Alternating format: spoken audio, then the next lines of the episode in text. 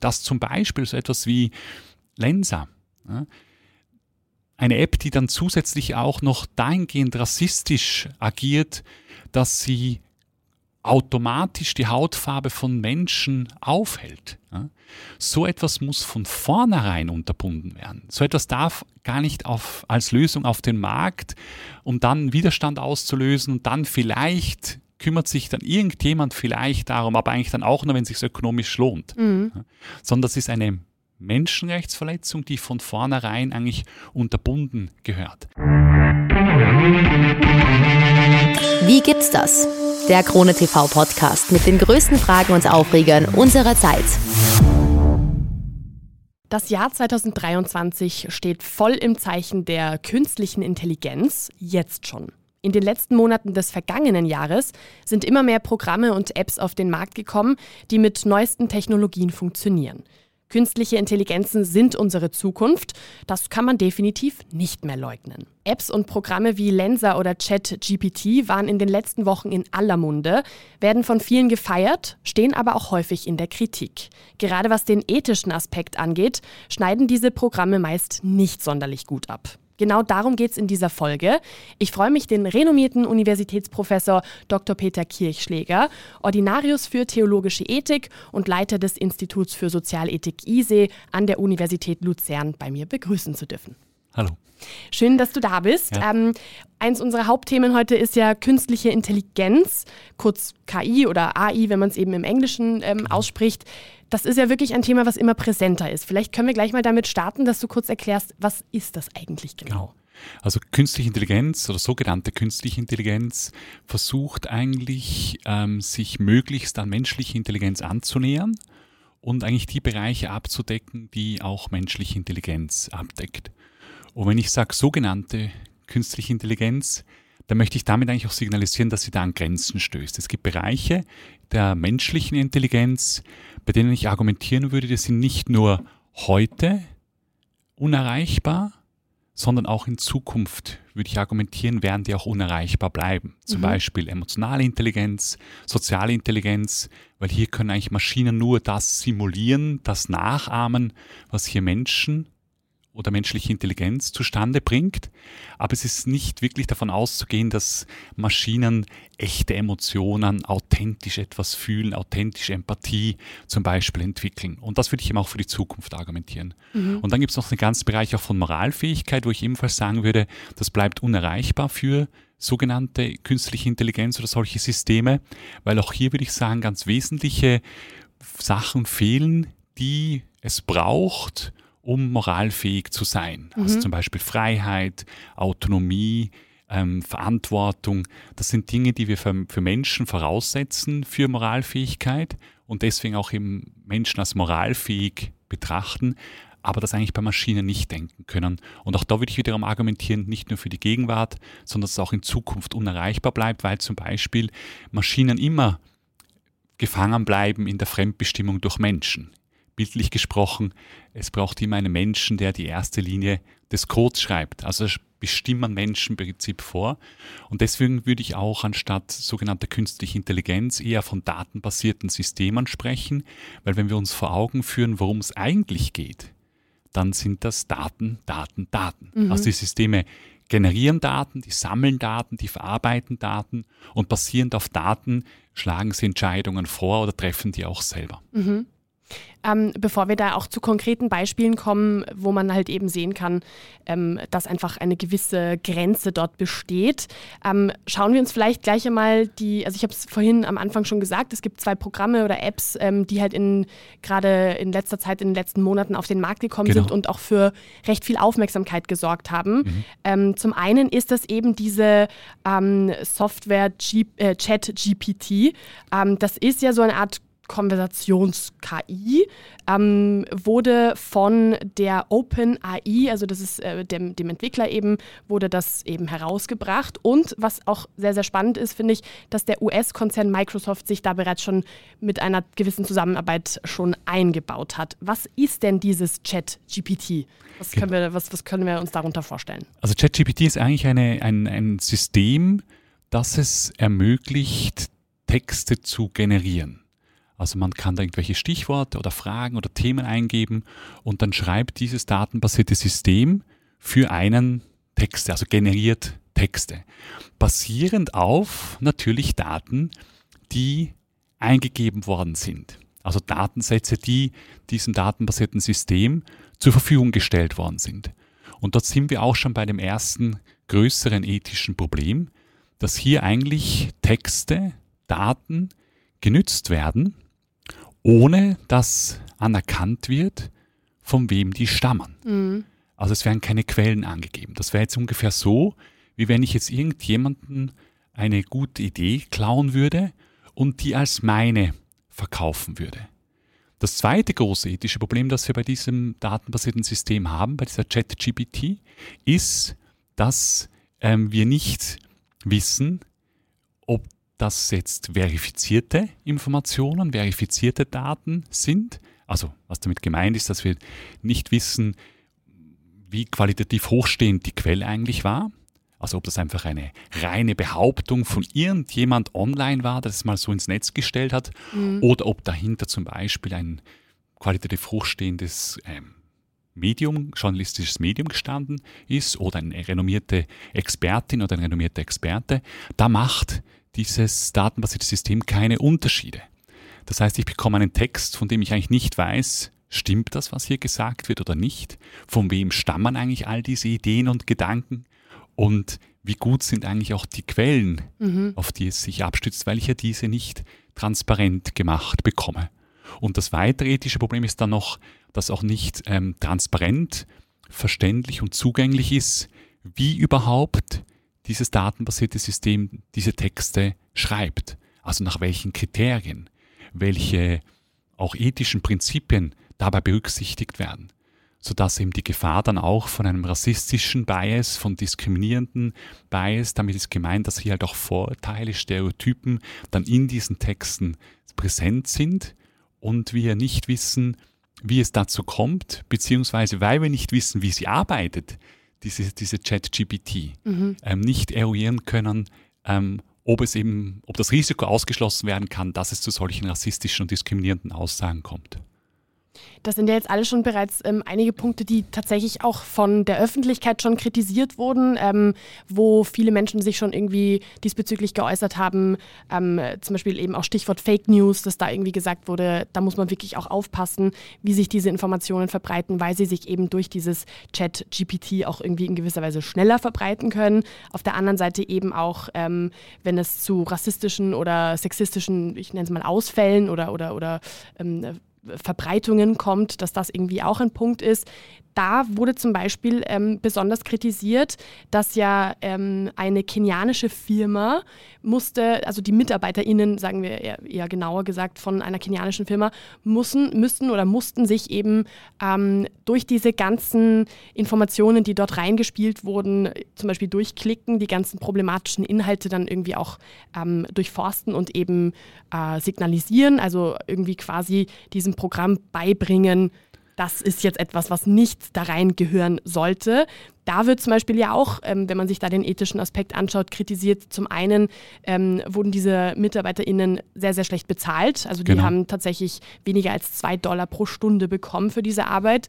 Zum anderen müssen die sich natürlich auch mit teilweise wirklich bis zu traumatisierenden Inhalten ähm, auseinandersetzen, ähm, bekommen diese Bilder teilweise ähm, vielleicht sogar lange nicht mal aus dem Kopf. Also das ist ja so genau. zum Beispiel auch ein, ein Punkt, der da sehr, sehr kritisiert wurde. Wie kann man denn dann, ähm, wenn es doch so viele Punkte gibt, die dagegen sprechen, trotzdem irgendwie mit diesem Programm arbeiten? Gibt es denn da auch irgendwie Vorteile? Ich stimme dir zu, dass ähm, die ganze Ausbeutungsproblematik noch dazukommt und das ist etwas, was wir generell bei digitaler Transformation und bei datenbasierten Systemen leider viel zu wenig im Blick haben, aber unbedingt im Blick haben sollten. Weil wir uns durchaus auch vor Augen führen sollten und uns dessen bewusst sein sollten, dass all die Digitalprodukte, die wir nützen, all das, was wir an datenbasierten Systemen nützen, schlussendlich auf Rohstoffen basieren, die unter menschenunwürdigsten Bedingungen und Einbezug von Kinderarbeit ähm, geschürft werden, dann in Billigproduktionsstandorten wiederum unter menschenunwürdigsten Arbeitsbedingungen und auch wieder unter Einbezug von Kinderarbeit zusammengesetzt und hergestellt werden, damit wir sie dann als KonsumentInnen und NutzerInnen nützen können. Also diese Ausbeutungsproblematik ist ein Thema, das wir generell bei digital Transformation datenbasierten Systemen unbedingt anpacken müssten, ähm, weil das aus ethischer Sicht zum Himmel schreit, was da, was da passiert. Ähm, wie können wir die ChatGPT trotzdem nützen? Ich glaube, wir können gewisse ethische Risiken, wie zum Beispiel das Risiko, das sich ja zum Beispiel im Bildungsbereich noch zusätzlich ergibt, nämlich dass man ja sich durchaus vorstellen kann, dass zum Beispiel eine Schülerin, ein Schüler, ich möchte niemand was unterstellen, aber bei einer Hausarbeit dann auf dieses, auf diese, es soll keine Reklame sein, das zu tun dafür, aber auf dieses datenbasierte System zurückgreift und es dann für Lehrpersonen zum Beispiel schwierig sein könnte, das zu ähm, identifizieren. Ähnlich auch im universitären oder Hochschulbereich, wo ebenfalls das genützt werden könnte. Mhm. Und hier gibt es aber schon ähm, Möglichkeiten, Möglichkeiten, also technische Instrumente, die es möglich machen, dass man identifizieren kann, ob ein Text jetzt selbst geschrieben worden ist oder eben von ChatGPT verfasst worden ist. Also da gibt es schon Möglichkeiten, das, das zu adressieren. Die anderen ethischen Risiken, über die wir bereits gesprochen haben, da besteht dringlicher Handlungsbedarf, weil hier gibt es eigentlich noch keine ähm, Instrumente, die ich jetzt im tagtäglichen Gebrauch nützen könnte. Ich würde grundsätzlich dafür plädieren, dass wir für den für dieses datenbasierte System, aber generell für datenbasierte Systeme und die gesamte digitale Transformation dringend eine internationale Agentur für datenbasierte Systeme, ähm, IDA, brauchen, um die Möglichkeit zu nützen, dass wir ethische Chancen der digitalen Transformation und von datenbasierten Systemen frühzeitig präzise identifizieren können und dann wirklich alle nützen können äh, für die Menschheit, für den Planeten, auch aus einer Nachhaltigkeits- und einer ökologischen Perspektive. Und gleichzeitig aber auch, dass wir die ethischen Risiken auch präzise identifizieren können, um sie einerseits vielleicht meistern zu können, durchaus auch mit basierend auf Technologien, basierend auf Innovation oder eben vermeiden können. Wieso ist das so dringend notwendig? Weil wir eigentlich feststellen, dass wir im Offline-Bereich, also im nicht digitalen Bereich, ähm, Instrumente, Mechanismen haben, die einigermaßen funktionieren, dass Menschenrechte von allen Menschen durchgesetzt und realisiert werden. Wenn ich sage mehr oder weniger, weil wir einfach immer noch auch dort mhm. Nachholbedarf haben aber im, im Online-Bereich, also im digitalen Bereich, im Bereich von datenbasierten Systemen, dort massiv im Hintertreffen sind. Also ich kann menschenrechtsverletzende Angebote auf den Markt werfen, ohne dass mir etwas passiert, obwohl ja Menschenrechte nicht nur offline, sondern natürlich auch online und im digitalen Bereich ebenfalls gelten. Mhm. Und deswegen würde ich eben fordern, dass wir so eine internationale Agentur für datenbasierte Systeme IDA bei der UN, also bei den Vereinten Nationen, brauchen, um das global zu adressieren, weil es ist eine internationale Herausforderung. Und die Aufgabe dieser Agentur wäre eben Chancen zu identifizieren, diese auch gezielt zu fördern, Risiken zu identifizieren, die zu adressieren und, und zu meistern und zu vermeiden und eben auch Durchgriffsrechte zu haben, Sanktionierungsmöglichkeiten zu haben, wenn es zu, zu, Menschenrechtsverletzungen in diesem Bereich kommen sollte und auch eine Zulassungsfunktion, also dass zum Beispiel in Zukunft eine solche App, die oder ein solches System, mhm. das Probleme ergibt, eben entsprechend zuerst durch einen Zulassungsprozess muss, um sicherzustellen, dass diese datenbasierten Systeme nicht Menschen und der Umwelt schaden. Wenn vielleicht jetzt jemand denkt, naja, ist nicht ganz so realistisch, dann, dann möchte ich einfach gerne daran erinnern, dass die Menschheit das schon in verschiedenen Situationen geschafft hat, das technisch Machbare einzuschränken zum Wohle der Menschheit, zum Wohle des Planeten. Ich denke nur zum Beispiel an die Nukleartechnologie, wo die Menschheit hat geforscht, sie hat leider, vereinfacht gesagt, die Bombe gebaut, sie hat leider die Bombe mehrmals abgeworfen und dann aber gemerkt, jetzt müssen wir irgendwas machen, weil sonst fahren wir die Menschheit und den Planeten an die Wand und hat die Internationale Atomenergiebehörde geschaffen bei der UN, die, ist keine perfekte Lösung, aber immerhin ist es ihr gelungen, Schlimmeres zu verhindern. Jetzt ist halt meine Frage, bringt es denn dann überhaupt irgendwie was, sich dagegen zu sträuben?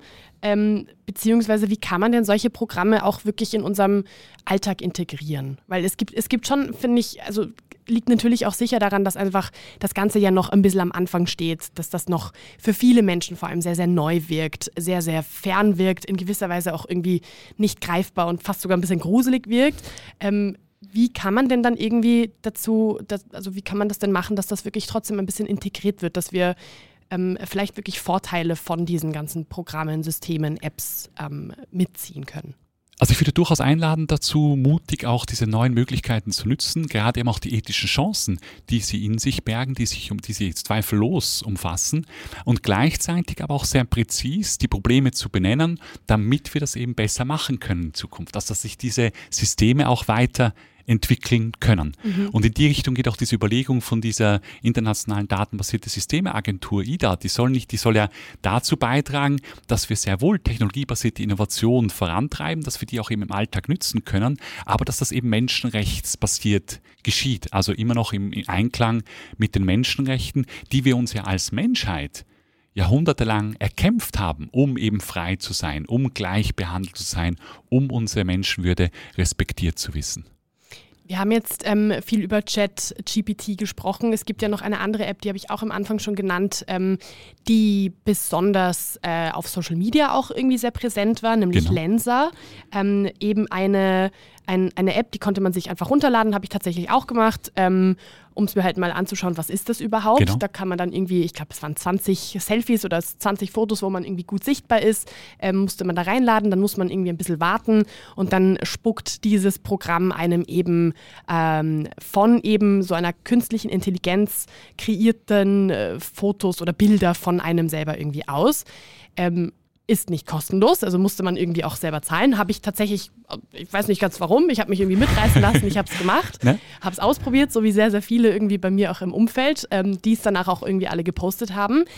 da hat man aber allerdings sofort gemerkt, dass da zum Beispiel auch ähm, ein, ein Riesenkritikpunkt irgendwie entstanden ist, nämlich, dass das ähm, sehr sexistische Darstellungen waren. Also genau. im Sinne von, man hat halt gesehen, die Bilder von den Männern ähm, waren eher in so, also es waren so Superhelden, es waren irgendwie mächtige Posen, es waren irgendwie seriöse Bilder, sowas. Auf der anderen Seite waren die Bilder von den Frauen irgendwie mehr so, ähm, die, die, die Kleidung war sehr körperbetont, es waren ähm, die körperlichen Proportionen, um es mal so zu sagen, definitiv nicht immer so realistisch. Ähm, es ging alles irgendwie so ein bisschen in dieses eher so Prinzessinnen und irgendwie auch einfach ein bisschen sexuelle Darstellungen irgendwie auch genau. so. Das war mal zum Beispiel ein Kritikpunkt, der irgendwie bei Lenser entstanden ist. Aber auch hier war ja irgendwie das Pro Problem ähm, des Datenschutzes genau. sehr, sehr präsent. Vielleicht genau. kannst du da mal kurz drauf eingehen. Genau. Also neben der von dir beschriebenen und sehr adäquat beschriebenen Problematik der Sexualisierung der Bilder ähm, haben wir eben auch bei, bei Lenser das Problem, dass eigentlich auf Bilder zugegriffen wird, um dann weiteres zu generieren, ähm, wo keine Rechte gekauft worden sind. Also da werden Bilder von Menschen verwendet, die nicht ihre Zustimmung gegeben haben, dass diese Bilder verwendet werden. Da werden Bilder Fotografien, Darstellungen von Künstlerinnen und Künstlern verwendet, die ebenfalls nicht ihre Rechte quasi verkauft haben oder nicht die Zustimmung gegeben haben, dass eben ihre Werke genützt werden. Und das sind Verletzungen des Menschenrechts auf Datenschutz und des Menschenrechts auf Privatsphäre. Hinzu kommt noch, dass auch die, die Sexualisierung der Bilder dann dazu geführt haben, dass gegen den Willen von Menschen auch nicht jugendfreie Aufnahmen dann generiert worden sind, was natürlich des Weiteren aus menschenrechtlicher Sicht und aus ethischer Sicht höchst problematisch ist. Mhm. Ähm, es gab ja zum Beispiel auch ähm, also was irgendwie auch ein bisschen kritisiert wurde oder was vor allem auch irgendwie diskutiert wurde, ähm, war nämlich, dass da irgendwie gewisse Stereotypen einfach weitergegeben werden genau. oder reproduziert werden. Wie kann man das dann allgemein sehen? Ähm, wie gehen denn künstliche Intelligenzen mit Stereotypen um? Weil im Endeffekt ist es ja eigentlich genau das. Man füttert dieses Programm mit, mit Bildern oder mit Inhalten und das ist halt das, was sie dann haben. Aber so richtig, also Unterschiede oder, oder Persönlichkeiten oder Charaktere, kann sowas eine künstliche Intelligenz überhaupt darstellen oder unterscheiden? Das Problem ist, dass so datenbasierte Systeme, ähm, wenn sie mit schlechten Daten, das heißt auch mit vorurteilsbeladenen, stereotypbeladenen Daten gefüttert werden, dann eben auch weiter diese Stereotypen und Vorurteile weiter transportieren. Ähm, hinzu kommt noch, dass wir bei den aktuell genützten datenbasierten Systemen das Problem haben, dass sie ähm, nicht wirklich transparent sind dahingehend, wie sie eigentlich funktionieren. Also nicht transparent und damit verbunden eben auch nicht einsehbar, nicht verstehbar und nicht erklärbar. Und das führt dann dazu, dass eben dann Dinge ausgespuckt werden, wo wir uns fragen, wie kann das sein, dass es so weit kommt? Und dann denken wir uns mal zunächst einmal, das waren einfach die schlechten Daten oder diese Daten wurden schlecht verarbeitet, aber weiter kommen wir da nicht. Mhm. Und das ist ein Kernproblem, das wir haben mit, mit, mit datenbasierten Systemen, dass wir diesen verstehenden Zugriff nicht haben, um dann entsprechend herauszufinden, wo können wir ansetzen, dass wir das besser machen können. Ähm, Schließlich ist auch noch eine Herausforderung diesbezüglich, dass wir Menschen das Gefühl haben, wenn das ein datenbasiertes System ausspuckt, mhm. dann ist das objektiv und fair und neutral. Mhm. Aber das pure Gegenteil ist der Fall. Also Algorithmen sind alles andere als fair, objektiv und neutral. Die sind subjektiv, die sind eben beladen von Vorurteilen und Stereotypen und das müssen wir ebenfalls berücksichtigen, wenn wir interagieren, was wir heute sehr intensiv tun als Menschen, wenn wir in unserem Alltag eben interagieren mit datenbasierten Systemen, wenn wir sie nützen, dass wir uns dessen einfach bewusst sind, dass sie, die sind nicht objektiv, die sind nicht neutral, die sind auch nicht fair. Was mir jetzt ähm, auch einfällt und was natürlich auch ein sehr, sehr großer, wichtiger Punkt ist diesbezüglich, ähm, gerade bei Lensa hat man ja zum Beispiel in keinem Moment irgendwie die Identität, die eigene Identität beweisen müssen auf irgendeine Weise. Man musste nicht irgendein äh, bereits bestanden, also bereits äh, existierendes Profil auf Social Media oder irgendwas auch nur ansatzweise in diese Richtung ähm, bestätigen. Sprich, jeder kann Fotos von jedem an, äh, anderen Menschen da reinstellen. Ich kann jetzt die Fotos genau. von meinem Nachbarn, meiner Nachbarin da reinstellen und keiner wird mich daran hindern. Genau. Was wiederum ja auch problematisch ist, wenn dann halt eben Fotos von Kindern zum Beispiel benutzt werden. Absolut, absolut. Gibt es da irgendeine ähm, Art, wie man diesbezüglich vorgehen kann, damit eben sowas nicht passiert? Das Problem ist, dass wir aktuell eben keinen, also dass wir keine Instrumente, also wir hätten, der liberale Rechtsstaat hätte Instrumente, das zu unterbinden, indem einfach auch diese Geschäftstätigkeit ähm, verbietet, mhm. bis diese Probleme gelöst sind, weil es eben im Zuge dessen zu massiven Menschenrechtsverletzungen kommt. Ähm, das wird leider noch nicht so gehandhabt, ähm, ist auch nicht ganz einfach, weil es sich natürlich eben um ein globales Phänomen handelt, eine solche Technologie. Und das ist wiederum auch der Grund, wieso ich sage, wir sollten natürlich national die liberalen Rechtsstaaten sollten versuchen, das zu adressieren. Aber in letzter Konsequenz braucht es dafür dann eben eine internationale Agentur für datenbasierte Systeme, IDA, die das eben auch global adressieren kann, weil es eine globale Herausforderung ist. Aber wie du richtig sagst, es sind äh, massive Persönlichkeitsrechtsverletzungen, die natürlich ähm, unterbunden werden, werden müssen. Was mir jetzt auch ähm, natürlich direkt einfällt, das ganze Thema ähm, behandelst du ja auch in deinem Buch Digital Transformation and Ethics. Ähm, da geht es ja eben allgemein eben um Ethik der Digitalisierung, Robotisierung, ähm, Automatisierung und eben auch künstlichen Intelligenz. Die Frage ist jetzt natürlich, wie kann, wie können oder wie, wie, wie, inwiefern liegen denn Moral und Technologie überhaupt zusammen? Kann man das überhaupt verbinden? Geht das oder ist das einfach eine wirklich strikte, ähm, getrennte Sache? Nein, ich würde eben dafür plädieren, dass ähm, Ethik und Technologien, Technologien und Ethik sehr eng miteinander interagieren sollten. Und zwar nicht im Sinne von, dass quasi ein technologiebasierter Innovationsprozess voranschreitet und dann irgendwann mal die Ethik kommt und sagt, das geht, das geht nicht oder das soll nicht sein und das soll sein, sondern vielmehr, dass man von Anfang an ähm, eines Innovationsprozesses miteinander im Gespräch ist und so eigentlich schon sehr frühzeitig benennen kann, was sind eigentlich die ethischen Chancen, die wir noch gezielter dann verfolgen können und wo ergeben sich ethische Risiken, die wir dann frühzeitig entweder adressieren, meistern oder vermeiden können. Also ich würde eben hier für eine Interaktion plädieren und nicht, dass wir Ethik so verstehen, dass sie einfach immer nur dem technologischen Fortschritt hinterher rennt und eigentlich immer nur reagieren kann. Ähm, das entspricht eigentlich auch dem, der ursprünglichen Idee von Technologie, weil Technologie, der Begriff setzt sich ja zusammen aus Techne, also griechisch, also keine Griechischstunde, die wir jetzt machen, aber einfach Techne als Mittel und Logos eigentlich quasi so, wozu braucht man das eigentlich? Also was ist der Zweck, was ist der Sinn dessen? Und da spiegelt sich eigentlich schon schön drin, dass wir eigentlich bei Entscheidungen, die wir fällen in Innovationsprozessen, eigentlich immer schon auch ethisch entscheiden, sollen wir das, sollen wir das nicht, also sollen wir die Ressourcen dafür einsetzen, sollen wir das Talent dafür einsetzen? Oder für etwas anderes, was eigentlich sehr schön eben auch zeigt, dass es notwendig ist, dass wir das miteinander, also Ethik und Technologie sehr eng miteinander denken und auch dafür zu Sorge tragen, dass wir uns bewusst sind, dass Innovation nicht einfach nur als Innovation immer ethisch positiv ist. Innovationen können auch leider ethisch negativ sein, können beides sein und wir müssen das äh, mit berücksichtigen und deswegen eben auch Ethik und Technologie so früh wie möglich miteinander ins Gespräch bringen. Was sind denn da so die Erfahrungen bisher, ähm, gerade bei den Entwicklern und Entwicklerinnen von solchen Apps, Systemen und Programmen? Inwiefern ähm, ist denn da das Thema Ethik bei denen auch präsent?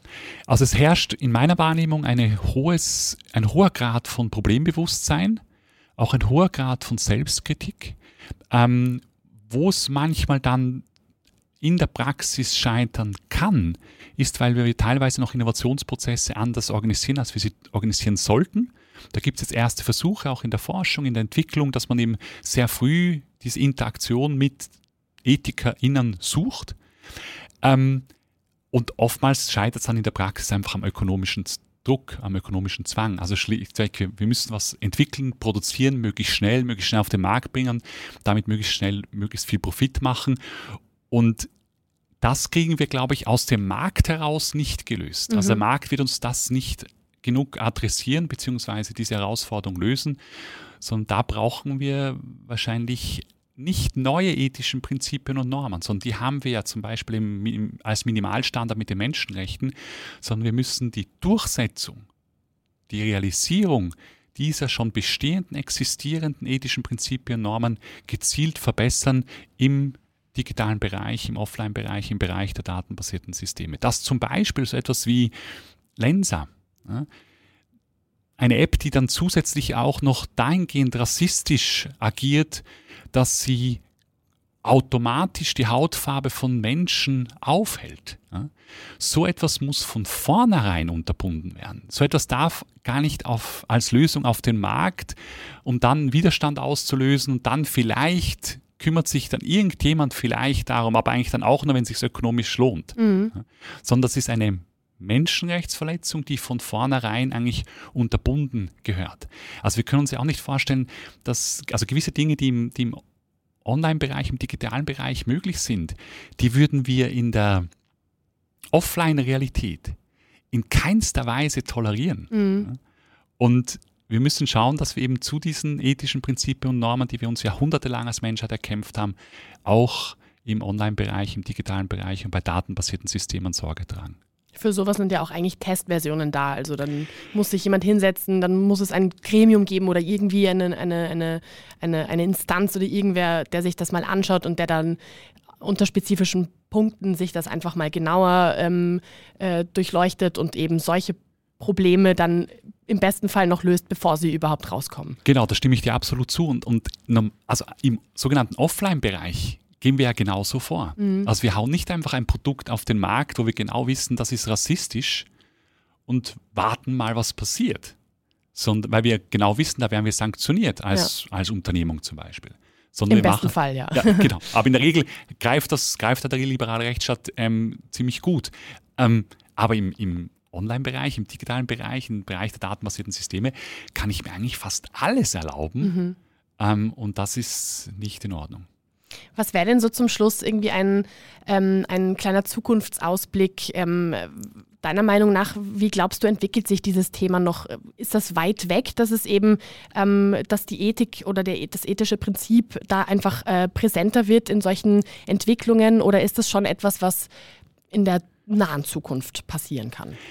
Ich meine, dass es in der nahen Zukunft passieren muss, weil wir irgendwann mal auch als Menschheit Gefahr laufen, dass wir gewisse Dinge dann nicht mehr rückgängig machen können, dass wir auch, und das ist nicht nur die Stimme der EthikerInnen, die da spricht, sondern auch Leute wie zum Beispiel Elon Musk haben darauf hingewiesen, künstliche Intelligenz ähm, ist gefährlicher als atomare Waffen.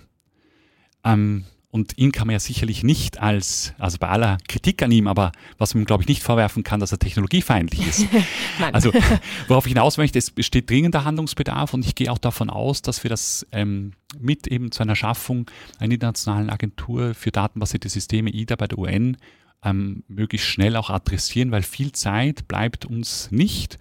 Und wir müssen uns auch vor Augen führen, dass in der Zwischenzeit Menschen darunter leiden der Planet, also aus einer ökologischen Perspektive, darunter leidet. Ähm, und deswegen gilt es, das möglichst schnell zu adressieren, weil das sind nicht Luxusprobleme, sondern hier geht es um einen Minimalstandard in den Menschenrechten, der eigentlich nichts anderes will, dass Menschen physisch überleben können und menschenwürdig als Menschen leben können. Dann sage ich vielen, vielen Dank. Ich hoffe, dass das auch wirklich so eintritt. Ähm, ist auf jeden Fall sicher eine spannende Zeit, die uns noch bevorsteht. Danke auf jeden Fall, dass du da warst und für dieses, finde ich, wirklich sehr, sehr, sehr spannende Gespräch. Danke vielmals für die Einladung und hat mir große Freude gemacht. Ebenso, Danke. Dankeschön. Danke. Wie gibt's das? Der Krone TV Podcast mit den größten Fragen und Aufregern unserer Zeit.